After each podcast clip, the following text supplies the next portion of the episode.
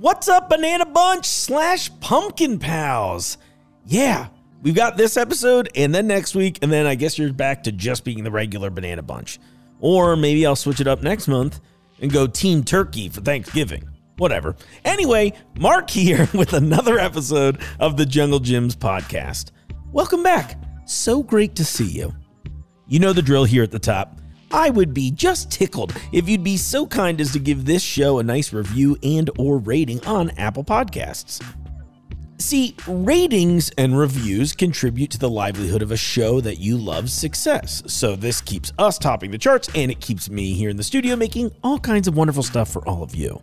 Now, to those of you who have already done this for me, thank you so very much. I appreciate all of you. And get this.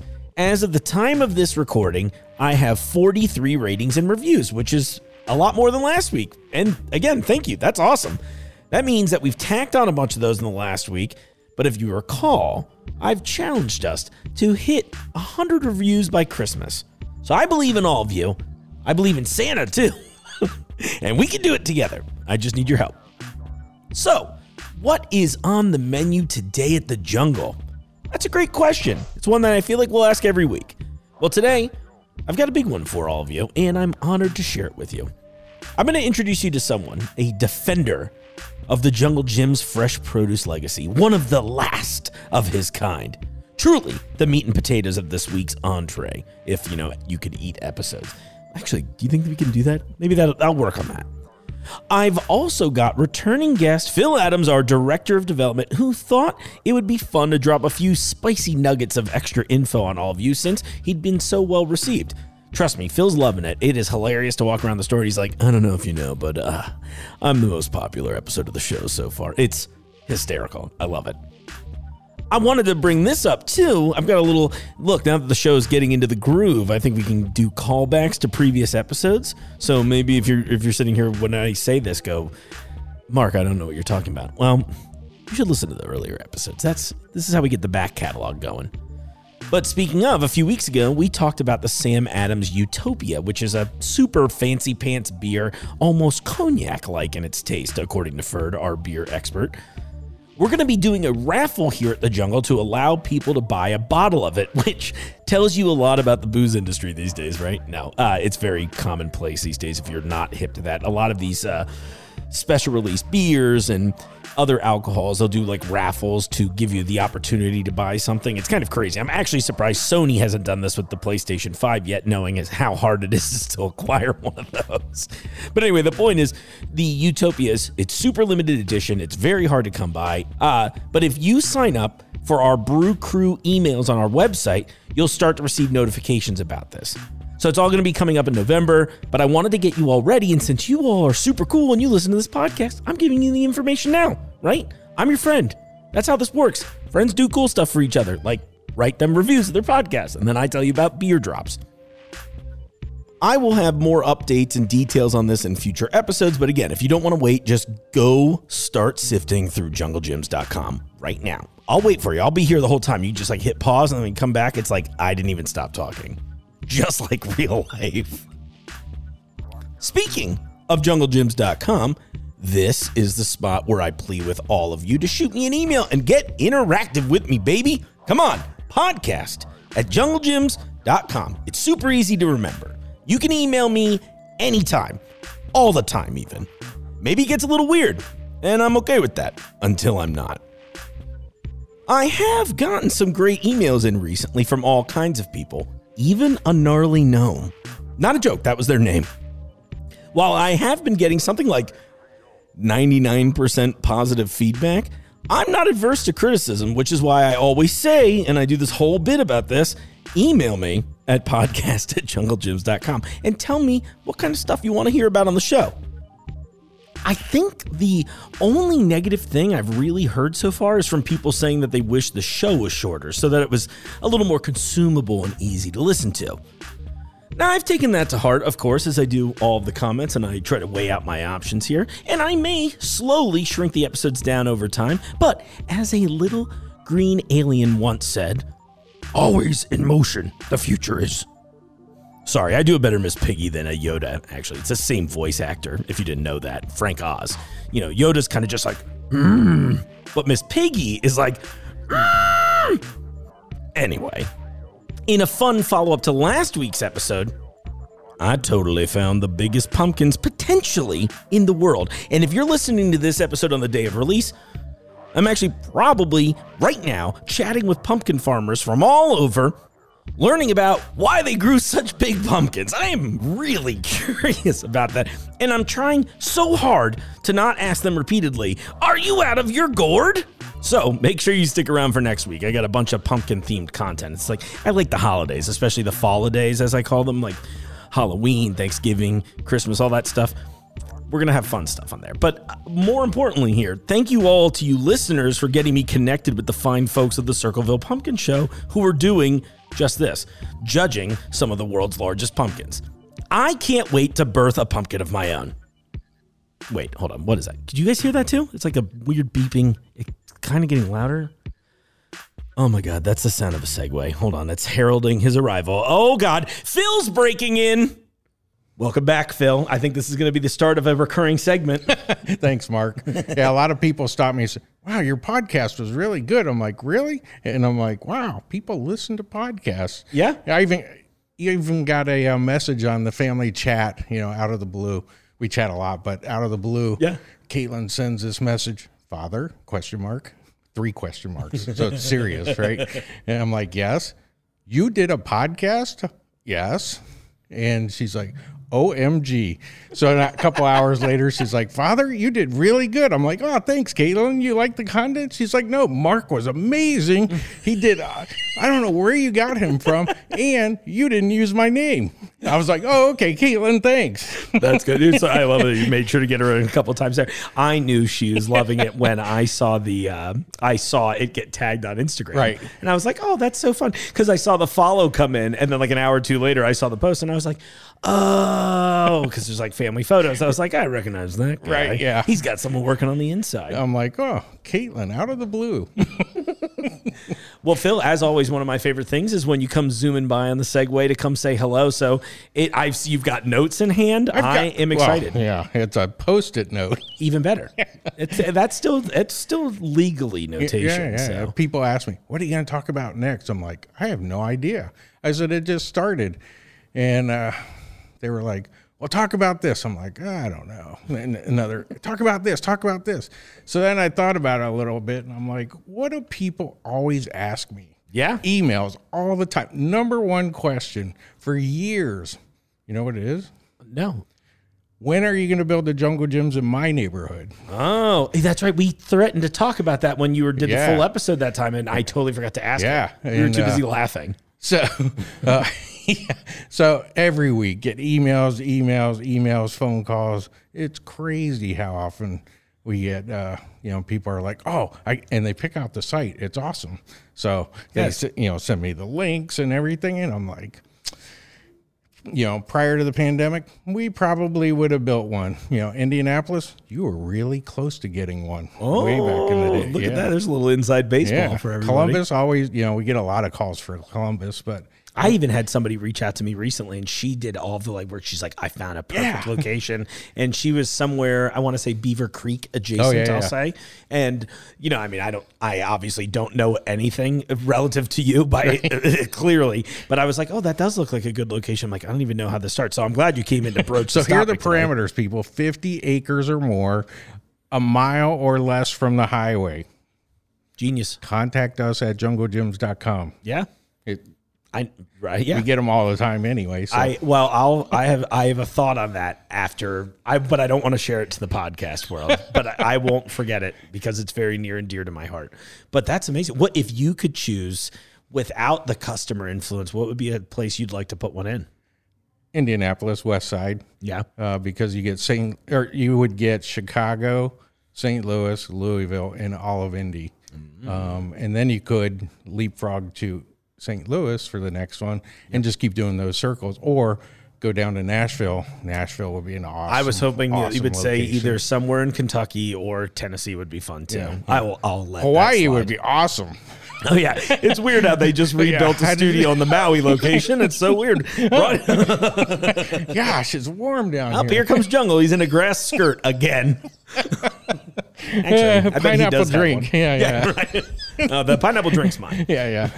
Part of my contract is he had to drink. Uh, but, yeah, no. So, let's see what else. What do people not know about this store? Uh, that we have a basement. Most people don't realize we have this basement. Ooh. We can't figure out what to do with it, but we have this huge basement. It's nine thousand square feet with like fourteen, fifteen-foot ceiling. Wow. Yeah. I want to see that one of these days. It's dark. I keep threatening to make that part of my Jungle Rumors segment. Yeah, you could. Um, I, I, my, in the rumor, I'm gonna, I'll just start it right now. The basement is a secret tunnel to Jungle's house well, from the building. Yeah, it's like so the you can tunnel. Take the Segway just... Uh-huh. All the way down. We actually took one of the monorails and ran it underground. That'll be our third event space yeah, yeah, too. Yeah.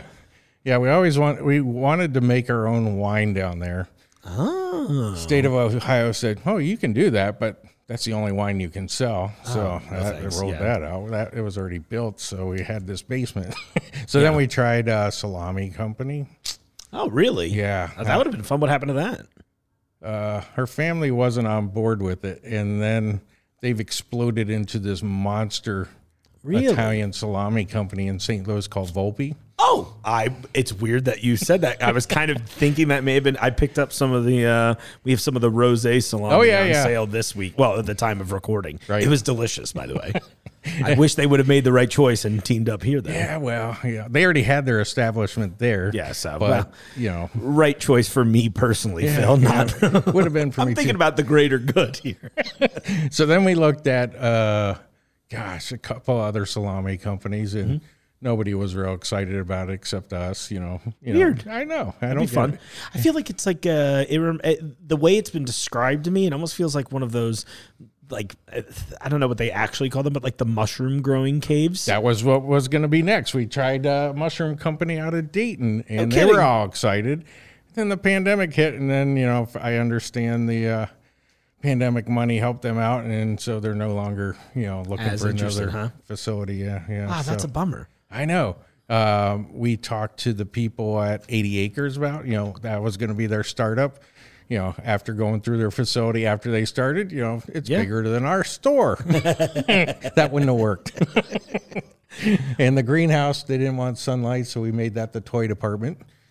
Um, so, you what know, would, we can't make beer. We can't make alcohol of yeah. any sort down there. So we're looking for ideas. Yeah. What would you, what would you personally want to put in there? Well, the latest right now is, uh, maybe we'll make it a rock garden or a rock retail center with oh. a cave going down into there from the store. That's kind of cool. Yeah. We saw a lot of rocks. It's shocking. Really? Like yeah, in when, the supplement shop, okay. They're full of energy. I, I, it, I when don't you know say how, rocks, like you mean literal rocks, right? Rocks, like there's yeah. not some. Uh, this is not some retail term. No, I'm unaware no. of. This is rocks. I had no idea. That's no, the secret moneymaker. Yeah, I guess it's very fascinating. Come for the visual uh-huh. uh, stimulation. And we're, you know, like for the a rocks. Tourist land, you know, a landing spot for a lot of people. So that kind of fits there too. Imagine you go like shop, a little cave tour. Go down into the basement, get some rocks, leave, or you could shop from the outside, go through the rock shop, and. Leave and take your rocks. I don't know. That would be kind of interesting. Rock and roll. Like a little fancy gem store. Yeah, yeah. That would be fun. Yeah, we could. Who That's, knows? Now I'm just We're thinking. We're in dream scene at that point. Yeah, right now I'm thinking like, That's what would I put in there? I yeah. don't even know. You know, Mammoth Caves has a gift shop with rocks. Yeah, why, why not? can't we? Right. We're way closer to me, so yeah, I'm here yeah. for it. Yeah. Oh, maybe that could be the site. The, the dream oh. I had. Oh, wait. No, you first. No, no. I was thinking we, you know, we could do the stalactites and everything from the... Yeah. yeah. That yeah, we'd get a little, uh, we should get like a little uh, mannequin of Jungle like hanging mm-hmm. from one of them, you know? The waterfall would be great. Mm-hmm. And earthquake sounds, you know? Oh, yeah. We'd set it up, it'd be the Jungle Mine, right? So you just have like the, the mining sounds yeah. of clanking. Oh, yeah. Actually, oh, it'd be kind of fun. Have one of those little carts that goes into yeah. the wall. Oh, yeah. see, this is why. And pulls out gold. Yeah. Mm, Phil, this is a good idea. Huh? Yeah, I'm really thinking. I'm like, what would I put in there? I don't even know. I don't even know where I'd start. I know. That's where we are. Yeah. I have a full-scale model of it, or not a full-scale. It's an eighth-inch scale model of this right. thing, and it's sitting empty. So, people, if you have ideas, contact us at jungle jims dot com. Cool. Mm-hmm. I love that. Mm-hmm. No alcohol. Right. Yeah. Booze-free ideas. Yeah, yeah. Oh, that would be... Oh, the, the possibilities are endless. Yeah, I know. It should be. There should be a mine cart ride thing. Oh, yeah. Like at the amusement sure. park? Yeah. Just yeah. a little just then a little you show. Get into the amusement park licenses. and uh, yeah. I bet that's a nightmare, but oh, I if can't. I don't have to deal with it, I think it's a great idea. Exactly. Yeah, sounds good, Phil. Let me know how it goes. Merry-go-round, yeah. All right, get out of here, Phil. I'm just kidding, buddy. I love it. Thank you so much. And seriously, come visit me all the time, and we will drop these little segments in. Do you have a request uh, based on Phil's segment here today? Maybe you have a demand for us to open a new Jungle Jim's location, or maybe you just want to ride on the Basement Rock Gallery minecart ride that I'm pushing hard for. If so, you know it. Say it with me right now. Podcast at jungle jims dot com. Great togetherness. We're doing it. So here we go. Coming up, the big winner today. I was honored to get to spend some time with our next guest during his final days with the company prior to his well-deserved retirement. He has watched the produce game change so dramatically over the years, and I was thrilled that he took the time to share it, not just with me, but with all of you as well. Now, the interview you're about to hear, that's just a portion of the time we spent together, because we also recorded a separate piece where he and Jungle reminisced about the good old days. But that one's a really long one at about two and a half hours, which I seriously thought about just releasing it in response to the person who asked that I shorten the show. But I'm not that much of a jerk. I just think it's funny.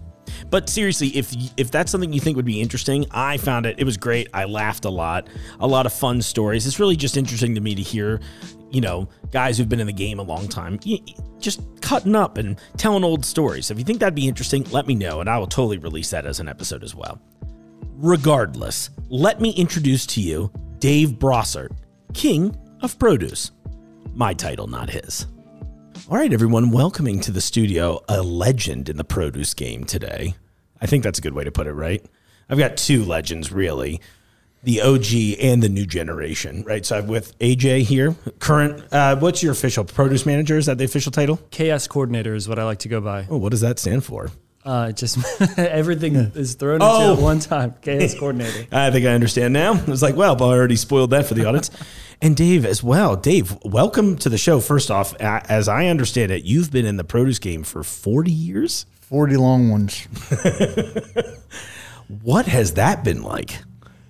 Well, at Jungle Jim's, it's been very nice. I worked for uh, a couple other companies prior, Fazio's and uh, Fisher Foods, and that was a long time ago. Right. I imagine the industry has changed dramatically over the forty years you've been involved in it. Oh, yes. I heard the expression, and I, I've watched a little bit of video, but I feel like the audience definitely doesn't know what this means. But I've heard a lot about the bottoms. Can you explain what the bottoms are and how that worked in your world? The, the bottoms, when I first started, you probably had eleven places to shop. Today, there's two. It's drastic change. Wow. The two that's still in the business, uh, one of them is just about out. Now it's down to one. Really? And when we first started, you could go downtown, you could ask for prices, you shopped, you compared, and you deciphered how much you wanted, what price you wanted to pay, and you had the control. And uh, as a buyer, if you if you was looking for beans per se, and they were twenty dollars, and you'd walk across the street, they'd be eighteen. Then you'd walk across the street, and they'd be seventeen. And the guy down the street is at fourteen. And then you decided who had the best quality, and then you went after the price. And it was every item like that, and that was an all-day deal. Wow. Today, there's it's not competitive. You have one guy giving you a price, and we're done. So it makes it a little bit different. Maybe a little easier, but it sounds less fun almost in a oh, weird way. yeah, yeah, yeah. Before, you could squeeze them. If they wanted nineteen, you tell them you were going to pay eighteen. They would tell you, they would ask you where you're going. I'd say, I'm going across the street. They says, well, if you come back, they're nineteen dollars and not eighteen. And you'd say, well, I'll see you. later when they're sixteen. Right. And that's what you did every day. So was that a daily occurrence to go? That was every day. Wow. Five, six o'clock in the morning. And you'd go there and you'd have, you'd have fun because you would see trucks coming in on a daily basis, all types of produce, more than you can imagine. And you just, you tried to buy the best that you could buy for the customer as far as uh, the value for them.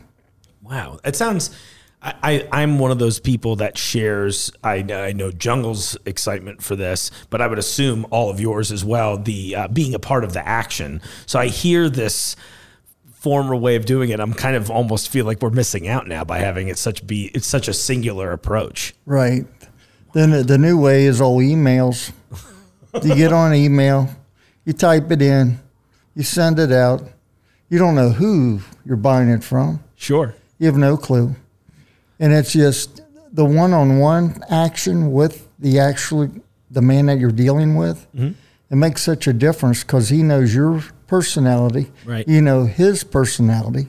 You know when to take and when to give. And uh, it's just, it's a relationship that you build yeah. person to person. Today is a little bit different. It's all numbers and it's typed and that's the end of it. Well, you mentioned squeezing them. I'm like, I can't even think of how I try to squeeze somebody over an email. No, know? I've never paid the right prices. If you tell me twenty-two, I'm going to dig you at nineteen. Right. And I might get it at twenty and I'm happy and I'll leave. Right. Oh. Would you say that the changes have been detrimental to like the quality of produce you get now, or is it just really on a very functional how I handle this sort of way? Mm, well, if you're dealing if you're dealing on the phone, or if you're dealing with email, or if you're dealing with pictures, I mean, it's not always true. If you're seeing it first-handed and you're opening a crate and you're seeing the product, then you know which way to go. It's very hard to tell on the phone. Uh, people call me and they say, hey, I'll show you a picture of the beans on, the, you know, and I'll send that over to you. And, you know, I'll get the picture and I'll call them back and I'll say, well, do you want to see a picture of my wife? I'll send you a picture of my wife. And, and the pictures, you know, she was twenty years old. Now we're sixty-one, seventy-one years old. So, you know, that's the right. exact same deal. You a little more right. Send me anything. That's amazing. I think that what Dave said about the um, the relationship with the person that you're buying the produce from is so important because it, more so now because it is over email and it is over text message. Yeah. So there's a lot of trust uh, that way because there's there's not any emotion when you're face to face. So the relationships that we have with our people that we have now, we, we stick with them. We're loyal to them because they know our quality. They know our, our spec. They know what we're looking for. Um, and that's why we shop around very little because the people that we deal with, they know what we're looking for and they generally give us the right quality. And when they don't, and sometimes it, a produce goes bad. I mean, sometimes things happen. Yeah. yeah. Um, they have our back. And so you mentioned produce going bad. This is, I know this is going to sound like a very broad, vague question, but again, I'm kind of the idiot here hoping to hold the audience's hand. Is there a way that you guys can tell when you open up a crate up front, like this is going to last versus crate two, for example, you know? At, at times. Okay. Not always. Uh, maybe it's shipped at the wrong temperature. Mm. Maybe it was shipped at the right temperature, but it's old. Yeah. So... you really don't know. Only time will tell. Oh, that's interesting. And has that changed at all in modern? Like, I mean, has that process changed at all in, in mo- like as things have kind of gotten modernized, as it were? Uh, I think it's the same old thing. It's same old tricks. Uh, again, what we said before: if you build a relationship with someone, if, if you can express your thoughts and not type your thoughts. And for them to see your face and for you to see theirs and to get that trust, I think that that's a whole lot of it. It's harder for people to lie to you as well when you're face to face. Yeah. Um, over email, there's a, definitely a missed connection. Oh, for sure. I mean, I could sit here and be, hi, I'm, I have the best produce in the game. all Here's, of them. All right, of them do. Of course. And I can even imagine trying to sift through all that too.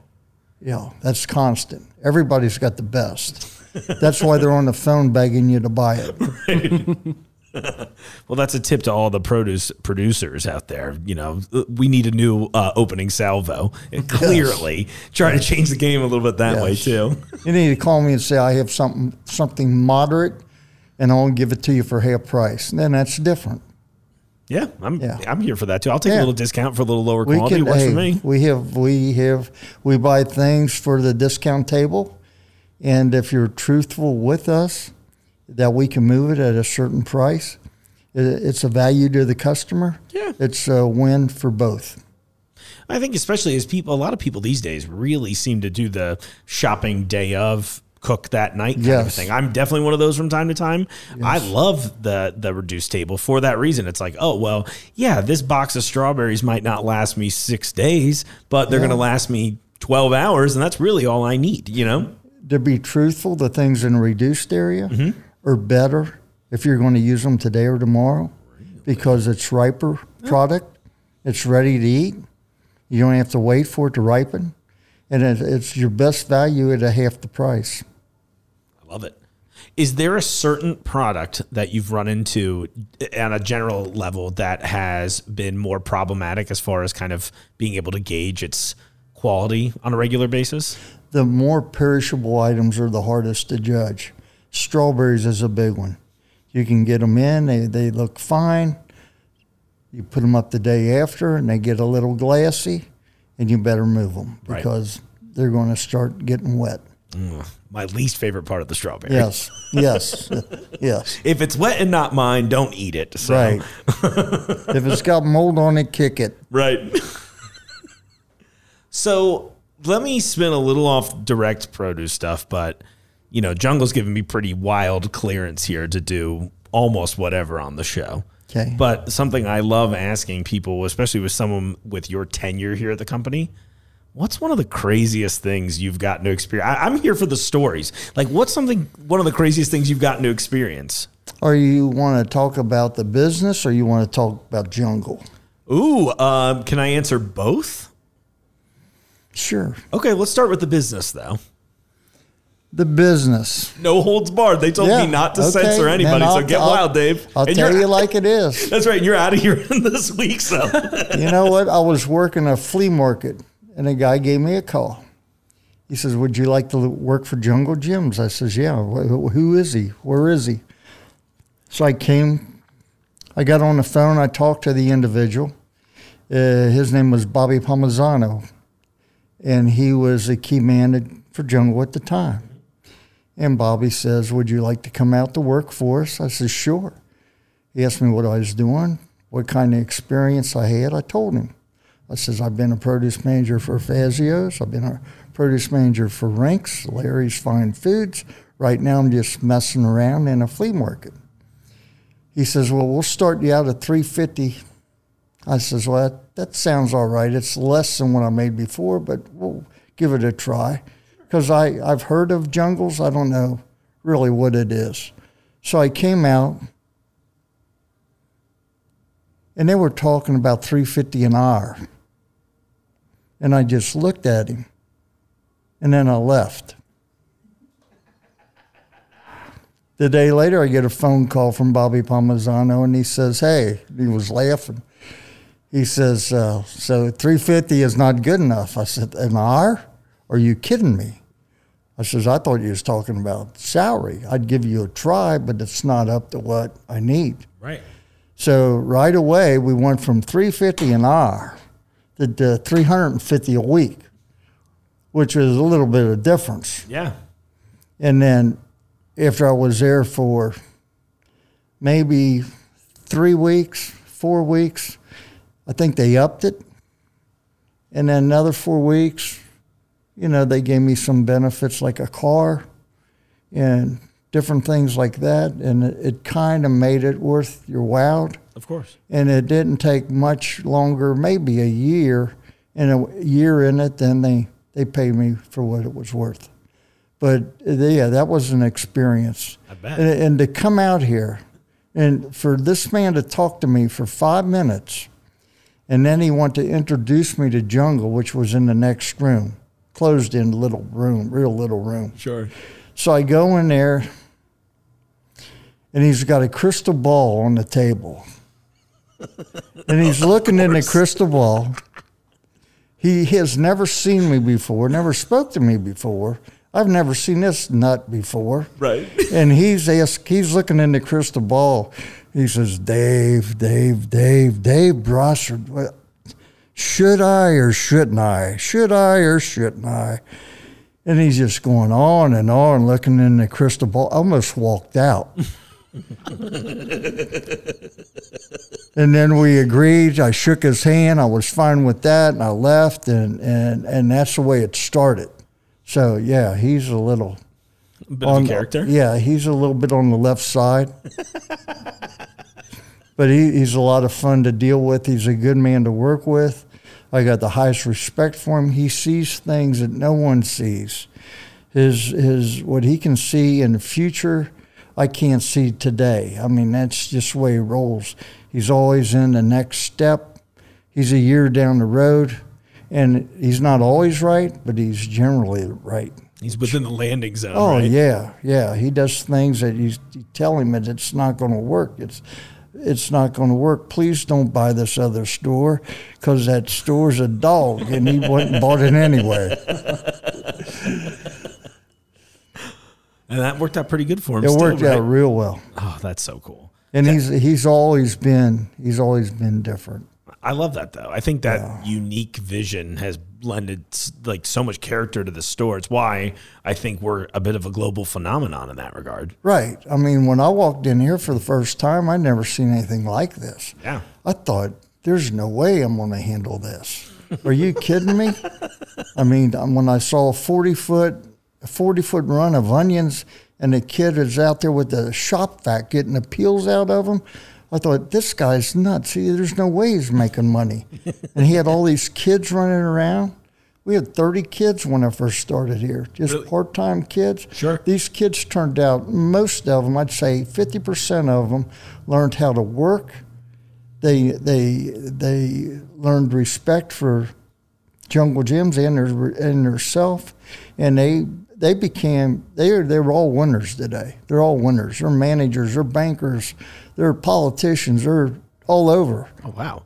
Yeah, I love that. Good. Yeah, they they knew what the big deal was, and if you spoke to them and directed them and gave them the chance of having self-respect at sixteen, seventeen years old, they turned out of here real good.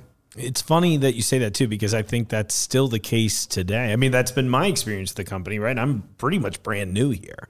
But I I joke about it at home a lot that I'm like, oh, well, you built me a studio after you knew me for two hours. Uh, but, you know, I, I knew I was the guy, and I know that Jungle knew that, too. And I think that's so interesting. And, and, and from my end, you know, I'm working in a creative side, but I get to experience a lot of that where they've given me, like I told you before, I'm like, they gave me freedom. They're like, make a good show.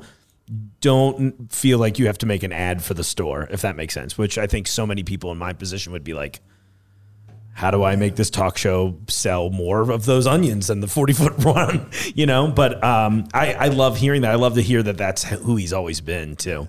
He's always told us, we, he told me several times, and it's one hundred percent true. If you want to work for me, I want you to treat it as it's your store, not mine. You buy what you want. You treat it as you would treat, and remember that that dollar's coming out of your pocket, not mine. Right. And if you do that every day and under, understand that, this is my place, not Jungle's place. This is my place. Right. And I'm going to buy what I want. I'm going to sell it, and I'm going to make a profit. I'm going to watch it go all the way through, and there's not going to be big losses, and I'm going to make a profit, and I'll just keep going every day and try to get better every day. I love that. I think like that's a methodology we should have in every employee. It place is. Of employment, realistically. You know? Every, right. Every job should be like that. You should do what you like to do or love to do, not what you have to do. It's a big difference. When you can go to work and know that you're going to get self-satisfaction out of what you do every day, it makes a big difference. You're happy to be there. It's oh. a, you see a lot of smiling faces in this building, oh, which I find yeah. it oh. refreshing. Oh, yes, every day. Yeah, especially after sitting, I've been in the corporate world for a long time, and not that people are unhappy there, but uh, people are very unhappy there. So, you know. When, when I worked with all the part-time kids, I was very stern, and I was very demanding. And I would tell them, if you went off early, all you got to do is finish your work my way, not your way. Right. And they would do the work, and they would come in, and they'd say, hey, Dave, you know, I got I got my stuff done. We close at nine. It's seven o'clock. I'm done. I says, let's take a walk. And you have to redo this. You have to redo that. You got to fix this, fix that, sweep this, clean this up, and then you can go home. And those kids knew if they did it right, they were all going home early. If they did it wrong, they was closing. And they may work an hour longer after we closed. Yeah. And they under once they understood that, they was they bought it one hundred percent. I bet. I bet it changed their work ethic for the rest of their lives. Oh, yeah. I had a kid one time. I'll never forget it. We was getting ready to leave, and like half the crew clocked out and went home. This one kid, I told him, I said, he had to correct his job. Go back and do this, finish that, sweep up a little bit better, clean up a little bit better, and then go home. He got mad at me, and he went in a cooler. He picked up a tomato, and he threw it up against the wall.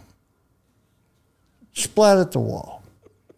Went out and did all his things. He said, can I clock out now? I said, no, you can't.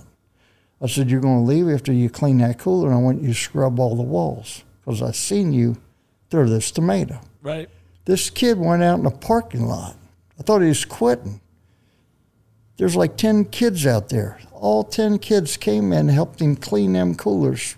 They was out there in ten minutes. Not bad. And everybody was happy. Yeah. And he shook my hand when he left. He said, I'm sorry. That's amazing. It is. It's so interesting to see, or rather to hear stories like that where really, yeah, again, you've like imprinted a really quality behavior and just a way of viewing things. That it's so fundamental that I think sometimes kind of gets lost in the way that we, you know, the the workplaces are these days, right? You know, I I can't think of too many managers I've had in my life that would have honestly helped me prepare for the rest of my life in that way, you know? It was, it is a time. I remember a time that with all the kids that we worked with, and I loved working with kids. I'd rather be with kids than adults.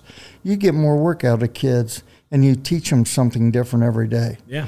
And I, it got to the the time that um, I'd work with these kids for a couple of years. They'd come in at sixteen. They'd be like eighteen years old, and they knew what they could do and get away with it. So they used to call me, and they'd call, and they'd be sick. I'm sick. I'd say, oh, so, you know. Stay home. I don't want anybody else to catch this disease that you have, because everybody else will get sick. Stay home. And being the the care person that I am, I used to always call back at their house like an hour later. And I would say, hey, Billy called in sick. I'm just, you know, it's a weekend. I just want to make sure he's okay. Well, the mother would say, Billy's out. He's not here. He's out on a date. I'd say, really? Well, Billy called me an hour ago, and uh, he told me how sick he was, and he was in bed. No, Billy's not in bed. He's at the drive-in, or he's out with this date. She's, and she would say, uh, I'm gonna, I'm gonna go get him, and he'll be back to work tonight. Oh. And the kid had come in later. He didn't have a big blush going on, all apologetic, and then flat tell me he lied. He just wanted off for tonight because it was right. a weekend. Yeah, of course. And the parents would call me and thank me for doing that, because I acted like I was concerned, which I really was. Sure. But in the case, they tried to pull. I had one kid that called. He told me his grandmother passed away. Oh. And I says, well, Chris, I says, uh, I don't, you know, you're off the weekend. I says, don't worry about that. You be with your family. Right. When you're working with all these kids, you get confused. You know, he did that to me three times. His grandmother died three times, and I didn't catch it till he retired. Uh, Honest to God truth. That's really funny, though. Well, I mean, I wouldn't expect you to track all of our no. relatives. No, you forget. So. I mean, when you had three that many times, then, yeah. yeah. See, these days, there's probably like an app that tracks which grandparents right. you've said sure. have passed. Yes. If not, I'm going to go ahead and invent that as a side project. The um, Dave Dave's leadership and his uh, mentor uh, ability to to structure these kids and give them something to, to go home and feel like they had a sense of accomplishment. Um, that's why that group of kids that he was just describing is they're now lawyers and they're politicians and they're bankers. Um, I mean, I attribute a lot of that to Dave. Yeah. Because he was hard when he needed to be, but he was also fair. That, that's what we need, especially at that age, I think, you know. Yeah. And it's, it, it, it does more, sound more like so a lost today.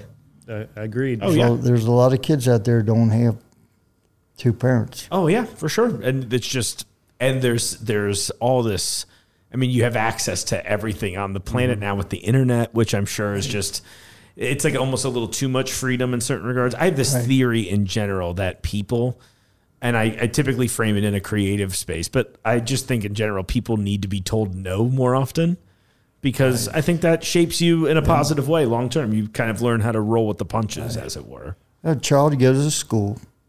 And a teacher tells them, if your parents do this, this, this, you report it right away.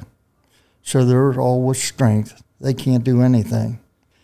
Then you don't have a draft going on. So that stops a whole lot.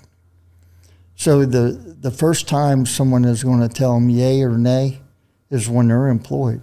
Mm-hmm.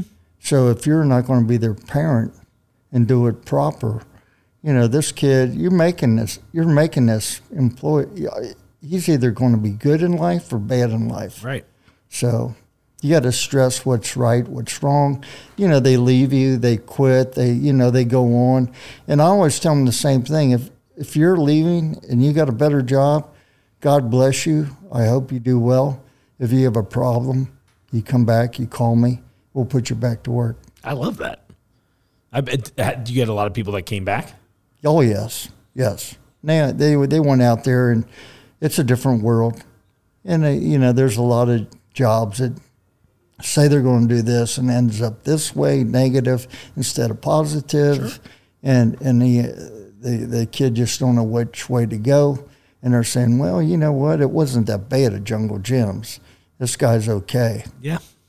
And it's like a father figure to these, you know, boys or girls. It didn't matter. Yeah.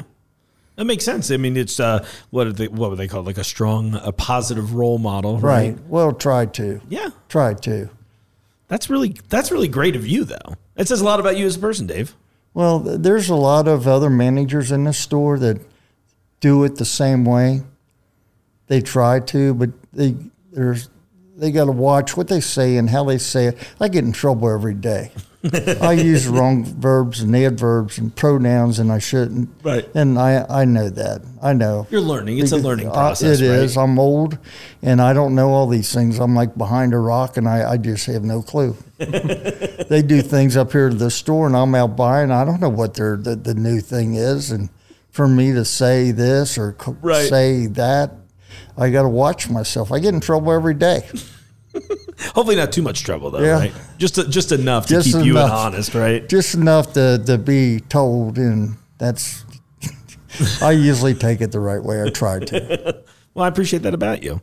Uh, you know, I think it's clear that you obviously had a passion for the job, but you'd mentioned something along loving what you do. Is produce your sole love, or what? What if I hadn't met you here at the Jungle? Where would I have run into you? Right here at the Jungle, living and breathing. When huh? I when I walked in here, and the and the guy tells me to treat this as my own. You know, you're writing the schedule, you're doing the buying, you're you're trying to get the set on the floor proper. You're controlling the product all the way through.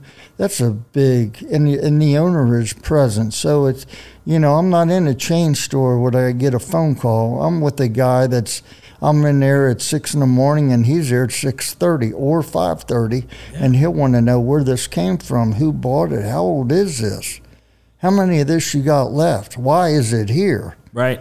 And when you get those questions every day, you know, I know that he cares one hundred percent, and I want him to know that I care one hundred percent, and we'll move it. We'll move it and go. And uh, they have the pressure of he, at one time as a buyer, you know, he would call me and he'd say, well, I got this product. How many can you move? And I say, well, give me a pallet. It was Rome with tomatoes one day. He called me, Rome with tomatoes. How many? how many Roma tomatoes do you need this weekend? This is on a Friday. I says, I'll take a skid. Well, at what price? twelve dollars. Give me a skid, and I'll move them. Now he calls me back two minutes later. He says, well, what can you do with three skids? But instead of twelve, I'm going to buy them for ten. I says, okay, well, we'll try it. Then he calls me back. Well, what if we buy five pallets? And instead of paying ten, I'm paying eight. And all the time I'm going through my retail, I'm thinking different prices, what I'm going to do, how in the world am I going to sell so many Romas? And that was a daily, that wasn't a one-time deal. That sure. was a daily deal. When he bought, he wanted everybody to know that Jungle Jim could move product. He had the power to move product. He had the right people in the store. He had all the confidence as you. And I would be in the store at that time, and he would be buying on the street. And we had a ball. I never moved so much stuff, and we would put up, build a display, and then it wouldn't sell. So the first rule is, you're in the wrong area. You got to move your display to this place over here instead of there. So we'd move it all, build it back up, and we look at it again, and, well, it's not the location. Can't be the price, so we try to make it better, and at the end, if it was a price issue, we would change the price, and that's just an item out of, you know, all these things that we have in this store. Yeah. Talking about five hundred thousand dollars, you've got right. everything in the world in here. I can't even imagine trying to track it, a it lot was, of them. It was a lot of fun. I bet. Yeah, it was Literally a lot of fun. Being part of the action. It was because I never knew what the heck I was getting. I needed, I needed four skids of produce. This guy comes back with the two tractor trailers and one rolling. That sounds like the Jungle Jim's way. Yeah. yeah. It, oh, it was a hundred percent.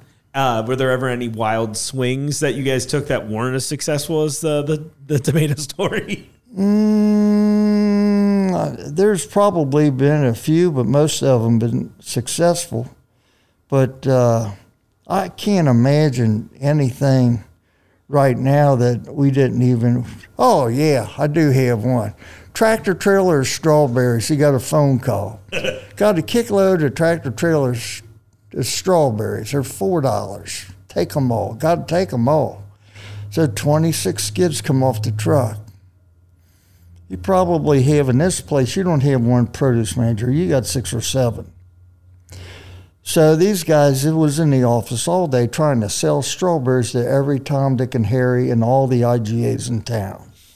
If you sold a pallet of strawberries, I think he gave you one hundred dollars wow. for every pallet you sold. Awesome.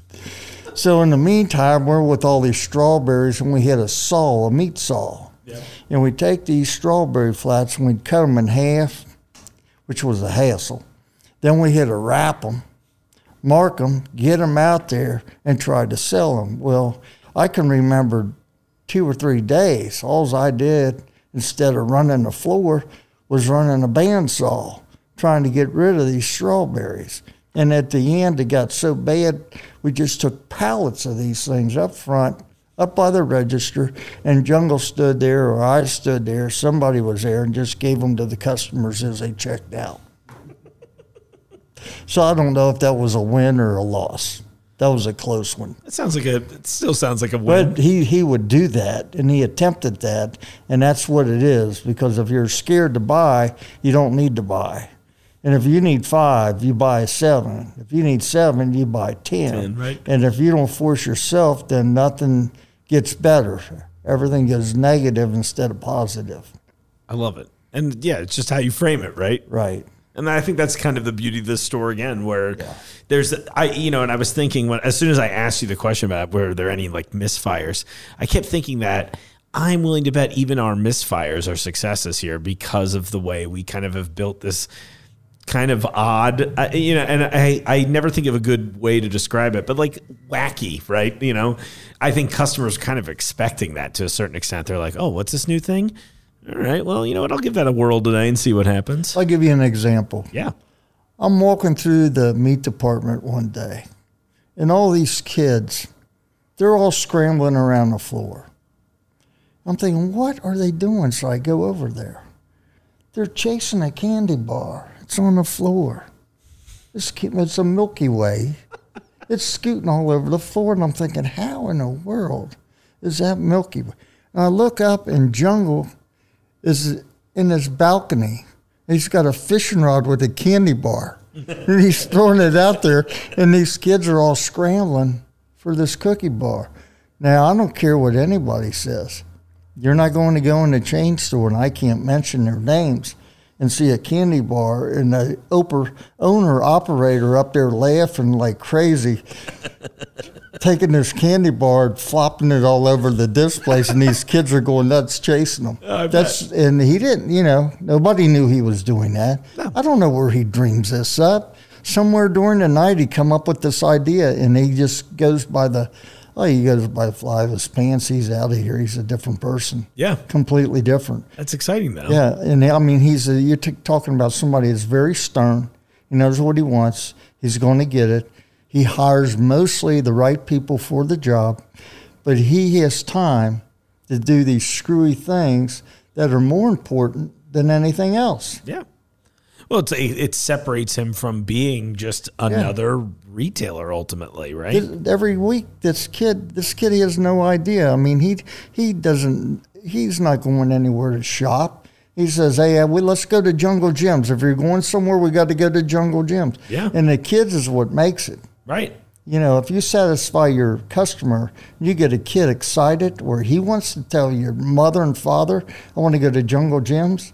That's huge. Oh, yeah. I name a kid who is like, I really want to go to Kroger this yeah. weekend. Yeah. You know? Right. I can, yeah. I'll, I'll say their name so you don't have to, Dave. Okay. It's okay. I'm willing I, to take I didn't that kind wanna, of heat. I didn't want to step on anybody's toes. I, uh, I think I'm going to playfully try to engage the other corporations in a duel of some sort. And hopefully they know I'm mostly sweet. But so many stories, so much knowledge. I was more than happy to document this in hopes that future produce peeps would take some of this information and try to use it to help get everyone out there the best food possible. As A J mentioned in the interview, this knowledge isn't just something we can slap in a manual. You, you really have to experience it with a teacher. For example, I, I could read a book all day long on the best martial arts form, right? But you know, I'm not going to be great at it until a true master comes in and helps me cultivate the skills properly. That's pretty much how I feel about this experience. You know, you it's intangible. You can't just pick the stuff up in the store easily. You got to work with these people and learn from them. That's what this is all about. Well, Pumpkin Pals slash Banana Bunch, I'm loving this. I'm loving you all, and I hope you enjoyed this episode. One more time, shoot me a juicy email at podcast at jungle gyms dot com if you want to talk. I've got some heat coming next week. In particular, a very fun sit-down with pumpkin carver extraordinaire, as seen on the Food Network show Outrageous Pumpkins, William Wilson. He's great. It was a lot of fun, and his pumpkin carvings are insane. There's way more, too. You know how I do. But on that, thank you all so much for listening. And I'll see you out in the aisles. The Jungle Jim's podcast is recorded in the W J J I studio inside Jungle Jim's International Market in Fairfield, Ohio. The Jungle Jim's podcast is produced and hosted by Mark Morrison.